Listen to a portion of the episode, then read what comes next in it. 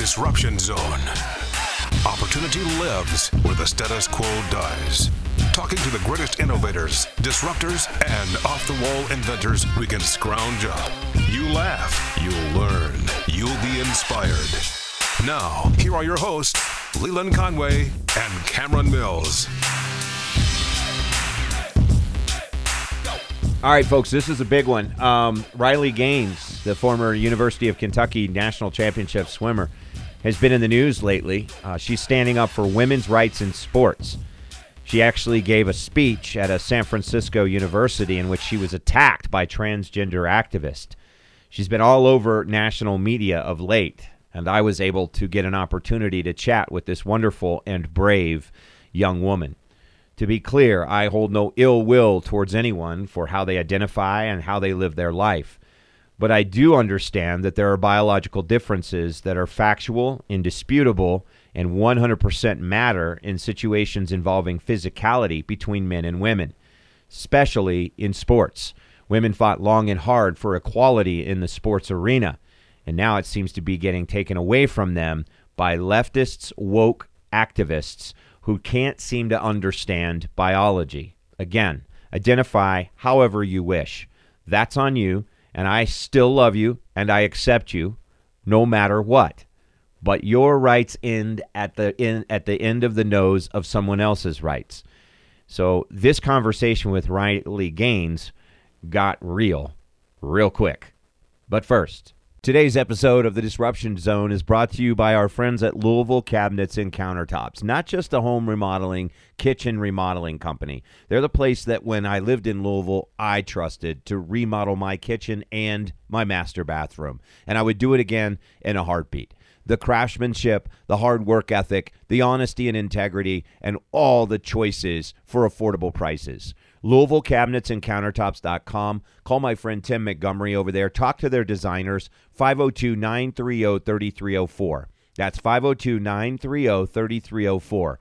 If you have already got in mind what you want to do and you want to do it yourself and you just need the cabinets, they have so many styles to choose from modern, shaker, traditional, country, whatever you need in all kinds of colors. Plus, they can do a custom cut for you for your granite or any other type of hard surface countertop. And if you want a turnkey kitchen remodel, boom, they'll come in to help you design it, get it all done the way you want it done. I'm confident it's the reason or one of the reasons why my home sold in less than a day because of the beautiful work by Louisville Cabinets and Countertops. Check them out, LouisvilleCabinetsandCountertops.com, 6200 Hit Lane in Louisville, Kentucky. If you're in southern Indiana, central Kentucky, uh, Oldham County, this is your place. Louisville Cabinets and Countertops. We're also brought to you by Bourbon City Golf Carts. Established in 2018, this is going to be your golf cart central. If you're thinking about bopping around the neighborhood in a cool golf cart, or even taking your own cart to the to the club or to the uh, to the course, getting it done, listen, man, they've got so many great uh, carts in their inventory and it doesn't really matter what your budget is on this, they can get you taken care of from something that's slightly used to something that's brand new to something that's custom. Cool colors, cool wheels. I mean, pretty much anything you can think of when it comes to an awesome golf cart. So many people are buying these just to bop around their neighborhood in, hang out, you know, in those great summer nights to get the kids and just run around without actually having to get into the car. It's pretty awesome. So check out Bourbon City Golf Carts. They're at 502 718 0757. That's 502 718 0757. And you can find them at bourboncitygolfcarts.com. Proud to have them sport- sponsoring the Disruption Zone. And now for our guest and today's conversation. Riley, welcome. How are you? I'm doing great. Thank you so much, Leland. It's so nice to talk to you. I, I got to think that the last few weeks in particular have been a whirlwind. You're not new to this controversy because you spoke out as a swimmer um, and you kind of said, hey, there's something wrong here when a biological male who identifies as a female can compete against females and win consistently all the time and it kind of bumps it, it, it really is a violation of women's rights from your perspective. Can you can you talk a little bit about what inspired you to actually step out when it's very hard to do that in today's world with the woke cancel culture?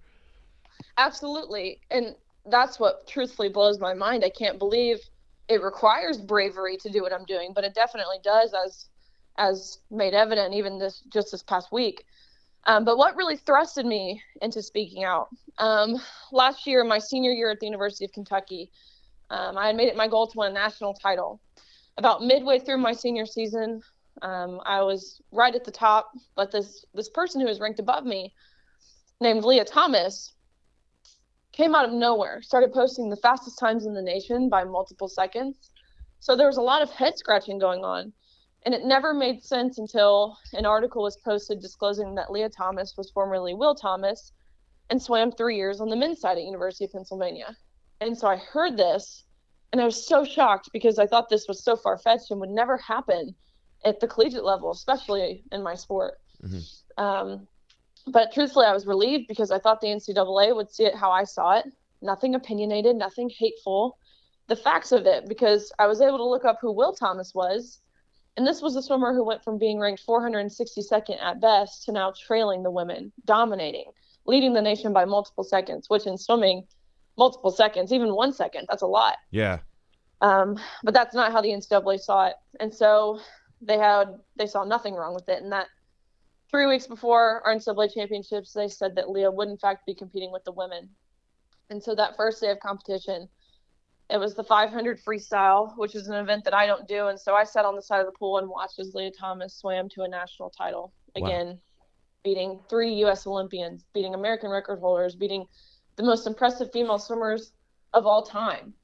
Um, and that, that next day, Lia Thomas and I raced in the 200 freestyle, to which almost impossibly enough, ended up in a tie. Hmm. We went the exact same time down to the hundredth of a second. So upon tying, we go behind the awards podium, and the official looks at both Thomas and myself and says, "You know, great job.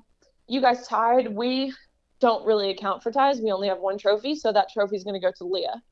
Whoa. And so I, of whoa, course, whoa, whoa, whoa! You you tied, and they chose to go.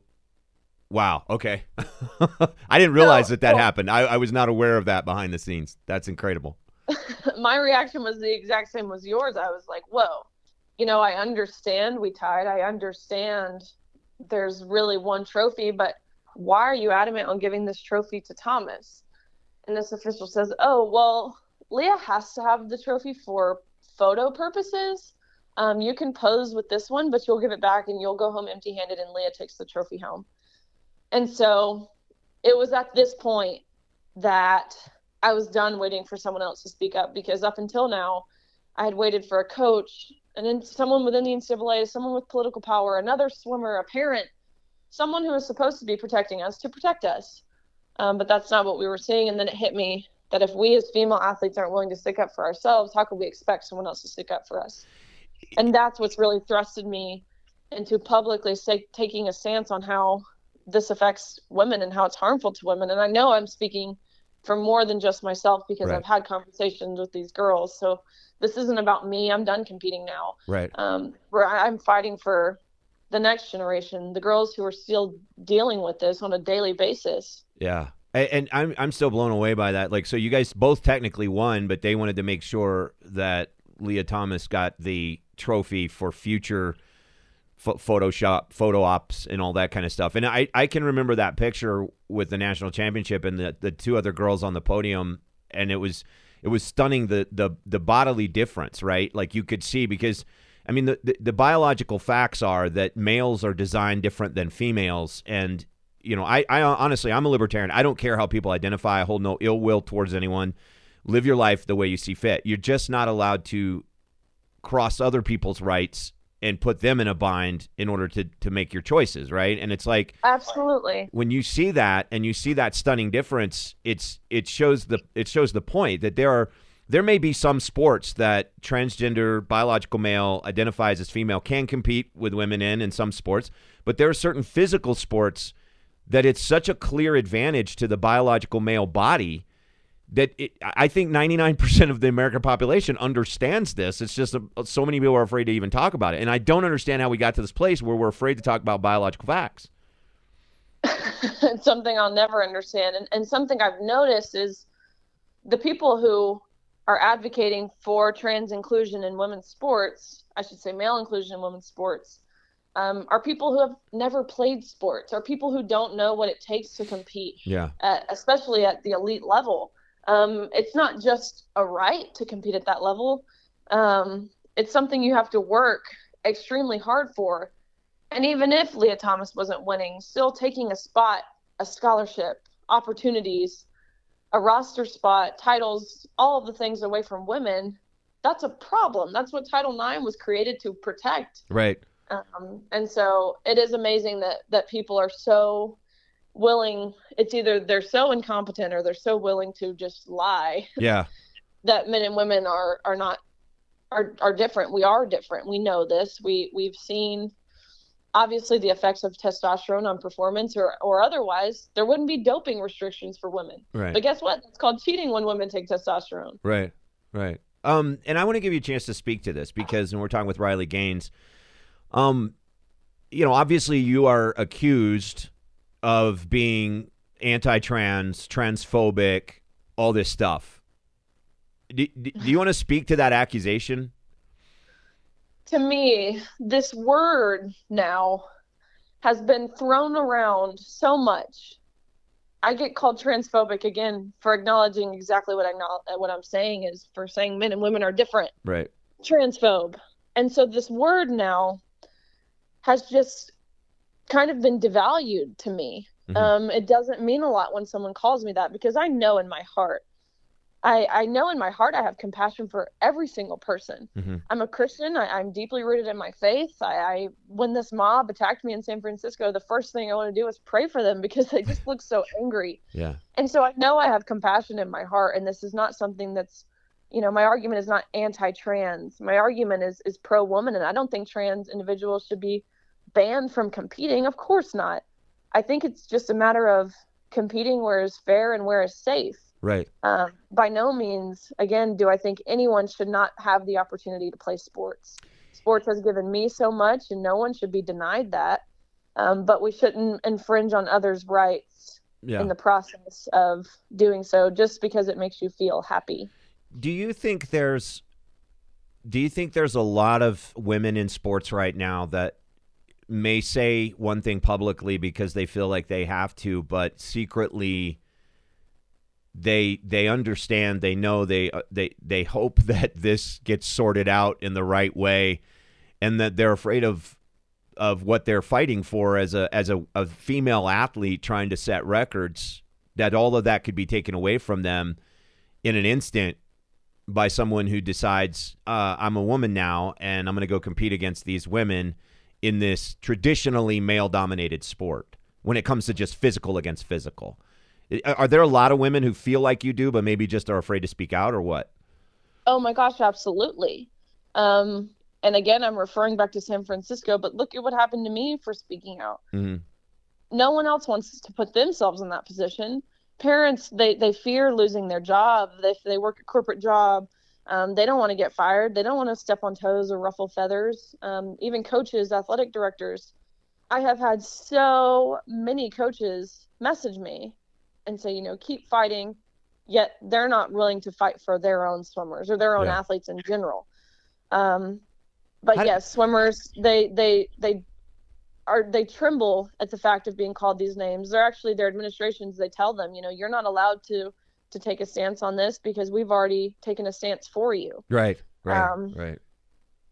D- d- I- d- how does that feel to get a message from, let's say, a coach at a major university that says, "Thanks for doing this," and they're not themselves? At first, like, how does that first feel? when I got these messages um, from elite athletes, elite both male and female coaches, I felt so just honored. I was like, wow, you know, I'm doing the right thing. But then after a while, it very quickly did not feel like this honoring feeling. It angered me because Right. silence at this point is complicity because what's happening is we're catering to the minority. Yeah, I know we are. The majority, just like you said, 99% of the general public feels how we do, regardless of if where you fall in the political spectrum. I think Right. majority of even Democrats can acknowledge that, you know, this has taken it a little too far. Mhm. Um, so if we're catering, catering to the minority, that's not what a democracy is. right. How have we gotten to this point? We need people to use their voices, and it would be handled in a way that is appropriate for everyone. Mhm. Um, but that's not what we're seeing. Again, there's too much social pressure Um, people don't want lawsuits. They don't want to be sued. They don't want retaliation from, you know, their their boss, and so they're not willing to speak out. And so Yeah. at first it was, I felt so happy and just excited. I was like, wow, you know, we're garnering support. But I realized that support doesn't mean much when it's all private. Yeah, yeah, hundred percent. I mean, when when you're walking down that hallway at San Francisco State University, there's none of them there to Right. help protect you. Walk me through what happened there. You were at San Francisco State to do what? What were you there for? So I was invited to speak at their university um, by Turning Point USA chapter. And so I, of course, knew what I was getting myself into going to San Francisco. I knew it would be an adverse um, group in the crowd. But truthfully, that excites me, but not because I want controversy or argument, but because I can get in front of people who don't agree with me. Um, I thought I knew what I was getting myself into. I can, of course, I, I embrace people who are willing to protest because it's one of our freedoms and our rights to be able to protest. The protesting doesn't bother me. Um, I I understand definitely.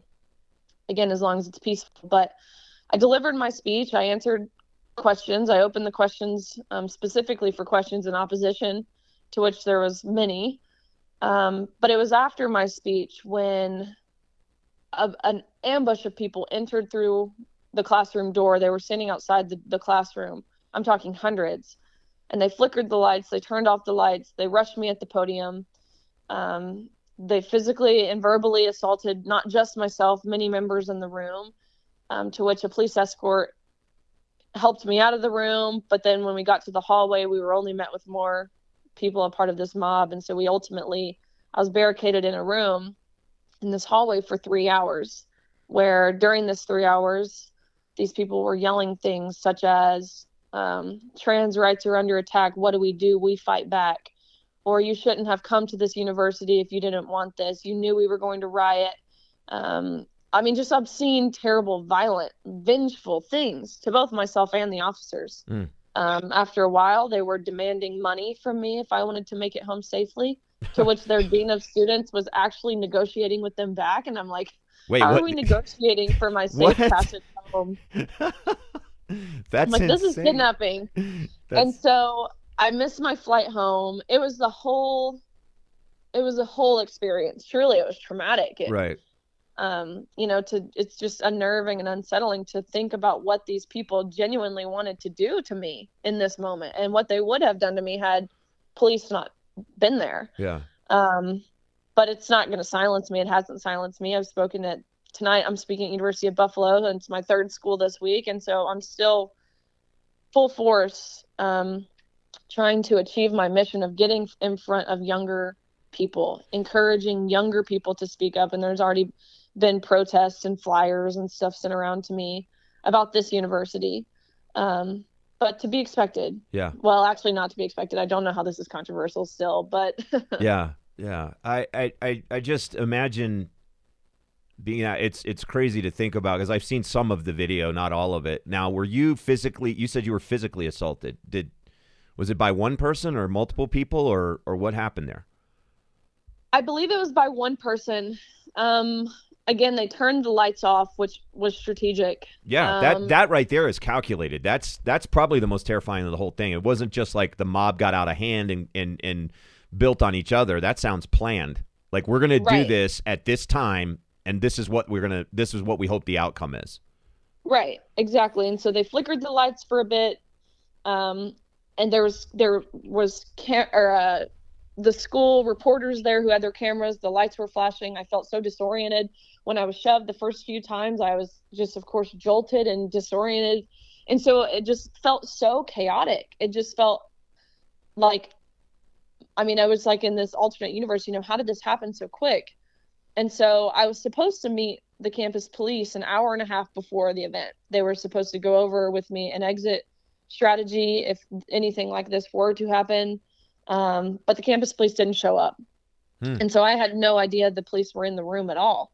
And the lady who was grabbing me after this, saying, Follow me, I'm with the police, she was wearing nothing that indicated she was a police officer. And so I didn't trust her at first because how was I supposed to Yeah, know she was yeah. actually an officer? Yeah, lights are flickering. You're not sure. Like, yeah, exactly and so she i eventually had no other choice than to trust her and so when we eventually got barricaded in that room and I asked him, you know, why was we were supposed to meet to discuss this and you guys didn't show up.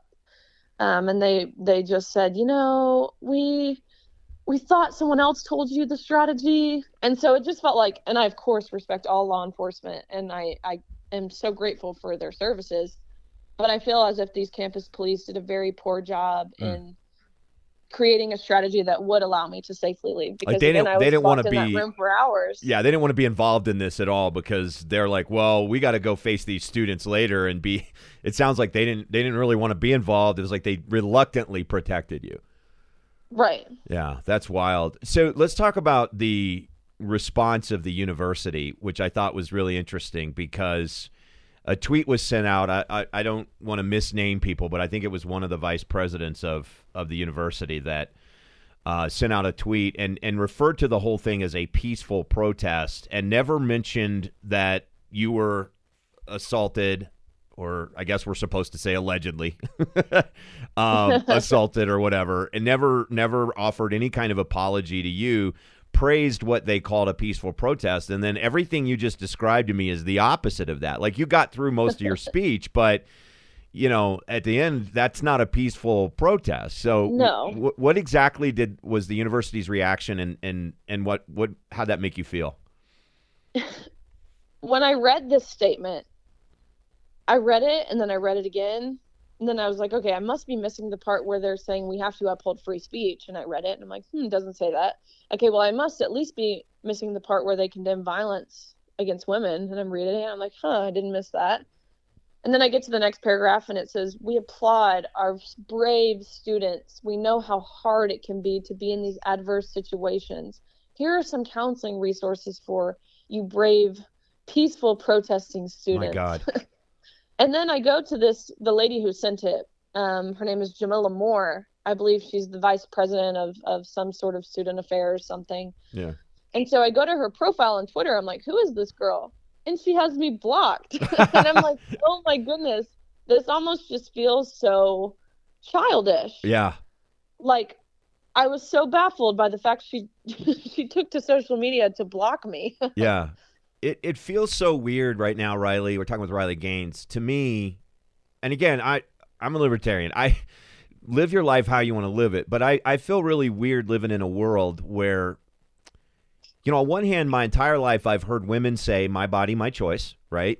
You know, I've heard them say, Absolutely. you know, I, I've heard them say those things, and I've like, you know, I'm I'm not for abortion, but I mean everything else I'm 100 percent on board with. My wife is a strong, powerful, you know, corporate woman. I I you know, it's awesome. You know, I've always been, I guess, that way. It's like, hey, you know, we are equal. Let's go do it. Um, but I've heard that all my life, and now all of the sudden, it's not. And not only is it not, but it's not even okay to talk about it, right? Like there's a there's a picture in the New York Post of you at a protest, I think, in favor of of you know what you're standing up for, and somebody has a sign standing next to you, and it says "My body, my sports," and it's it's just weird that in this one area women's rights no longer matter because there's this this thing that we've set up where yeah if a if if a biological male wants to decide that they're a female they can go and compete against women in basketball and track and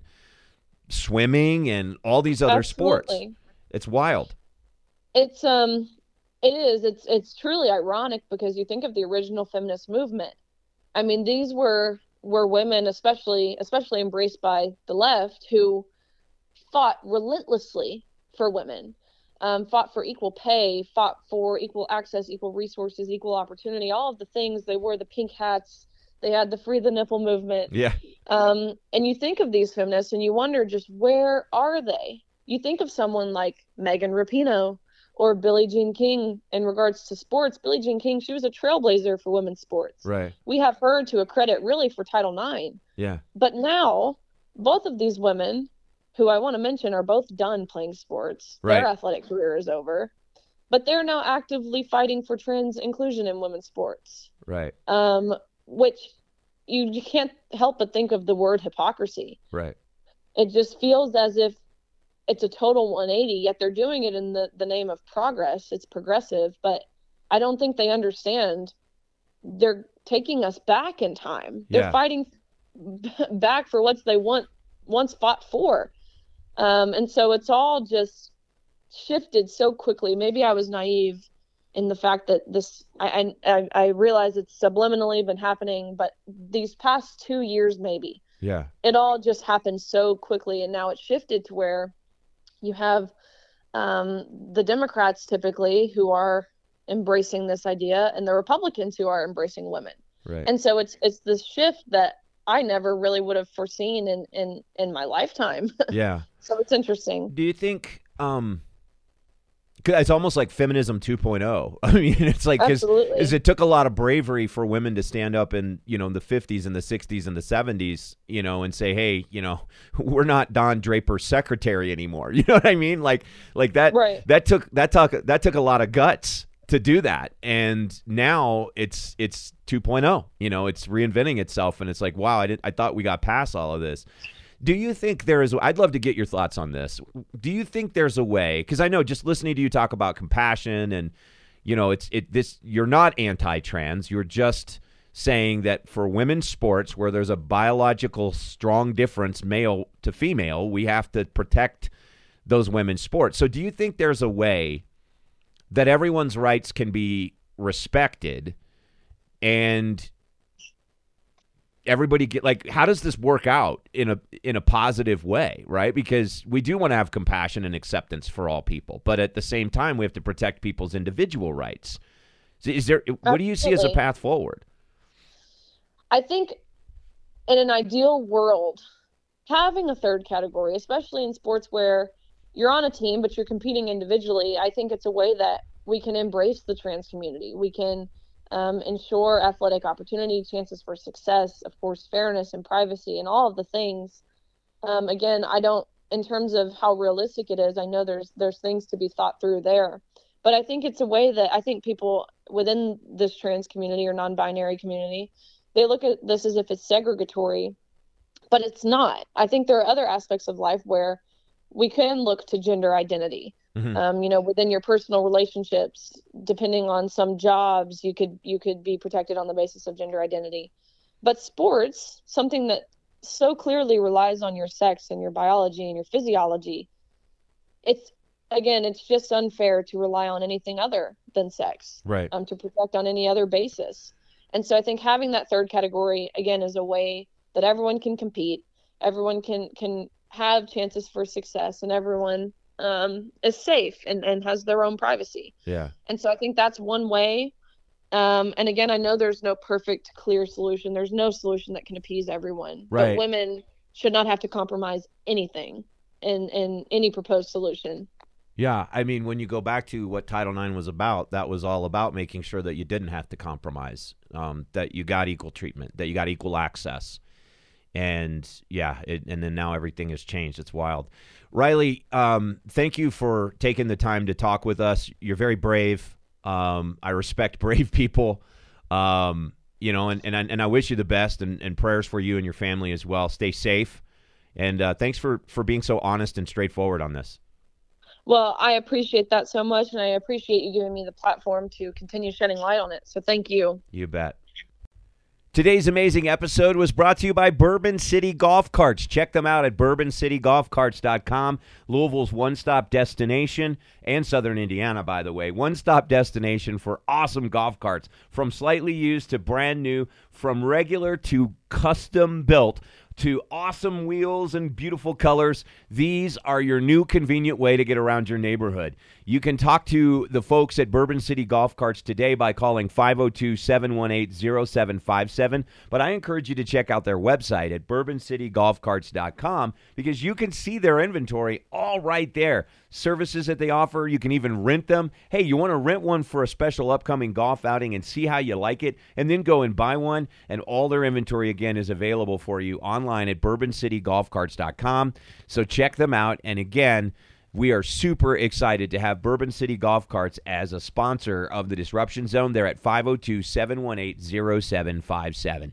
We're also excited to be sponsored by Louisville Cabinets and Countertops. My friend Tim Montgomery at Louisville Cabinets and Countertops did our kitchen and our master bathroom in our house in Oldham County, and we wouldn't have it any other way.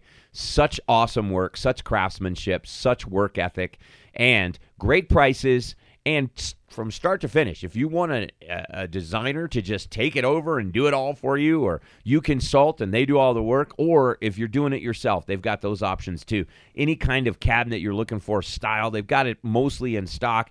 They don't have any problems with supply chain crisis. They're there for you and they can get that done. Plus, if you want a custom cut of any type of solid stone, they've got that for you as well. Go to Louisville Cabinets and Countertops.com, 502 930 3304. Louisville Cabinets and Countertops at 6200 Hit Lane in Louisville. If you're in southern Indiana, Louisville, or Oldham County, this is your place for the kitchen remodel. Thanks, Louisville Cabinets and Countertops. And thank you for listening to the Disruption Zone. You can follow us on Instagram, it's at Great Lelondo, and on Twitter, it's at Leland Show. You can also download us for free and subscribe for free from iHeartRadio's podcast. Just search podcast for Leland Conway or Disruption Zone, but it'll come right up. You can also download us for free and subscribe for free at Apple Podcasts and Google Play. It's pretty awesome. Super easy to get fresh new episodes sent right to your pocket.